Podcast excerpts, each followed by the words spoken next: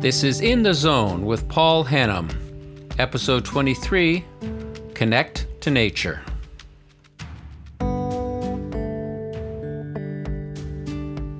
In this video, I'm going to change course and introduce a concept and set of practices that has made a profound difference to my life and might do the same for you. For 25 years, I've worked in the field of environmental psychology as an academic, author, and psychologist. In particular, I've researched the positive impact of nature on our well being. And I can say that without hesitation, that connecting to nature is essential to your mental health. Every day I walk for at least an hour outside. I spend hours in my garden every weekend, grow plants and vegetables, and try to be outside as often as I can. It is the foundation of my own well being. For years, gardeners, park rangers, and other people who work outside have extolled the virtues of nature. And now we have the science to back it up.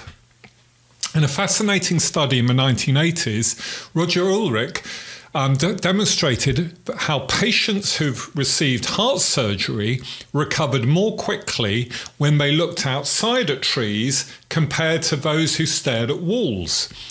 All other things being equal, patients with bedside windows looking out on leafy trees healed on average a day faster, needed significantly less pain medication, and had fewer post surgical complications than patients who instead saw a brick wall. Even looking at pictures of nature rather than abstract pictures was proven to be better for our health. And since then, there have been many more studies that confirm the healing power of nature. But the problem is, our modern lifestyle is so unnatural, toxic even. We are stuck indoors, leading a sedentary lifestyle and staring at screens all day. We live in boxes, work in boxes, travel in boxes, and stare at boxes. We are profoundly disconnected from the outside world. And according to the American writer Richard Louv, we are suffering from nature deficit disorder.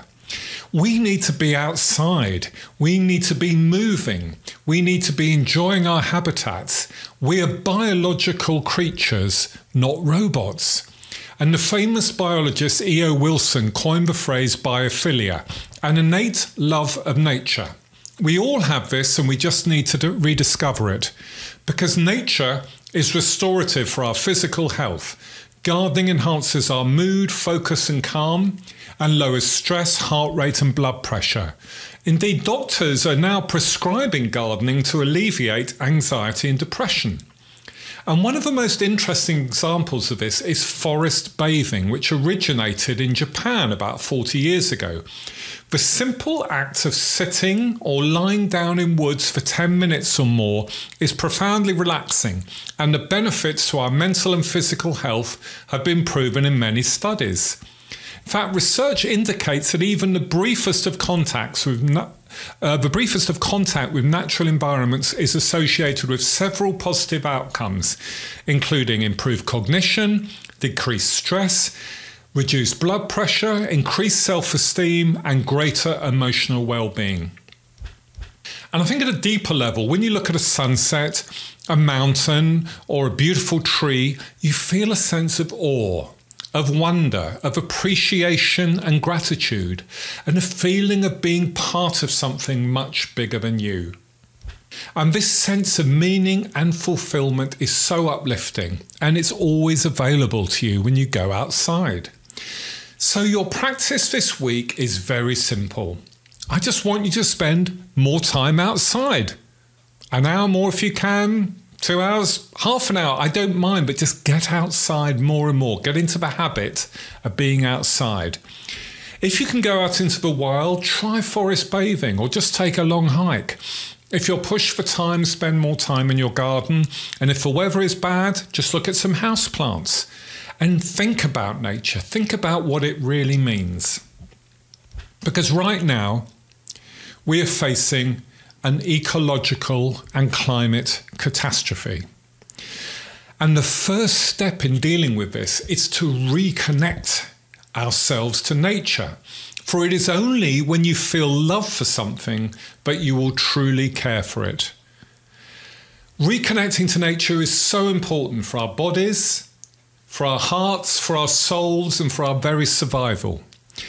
As far as we know, we are the only planet that supports life in a potentially lifeless universe.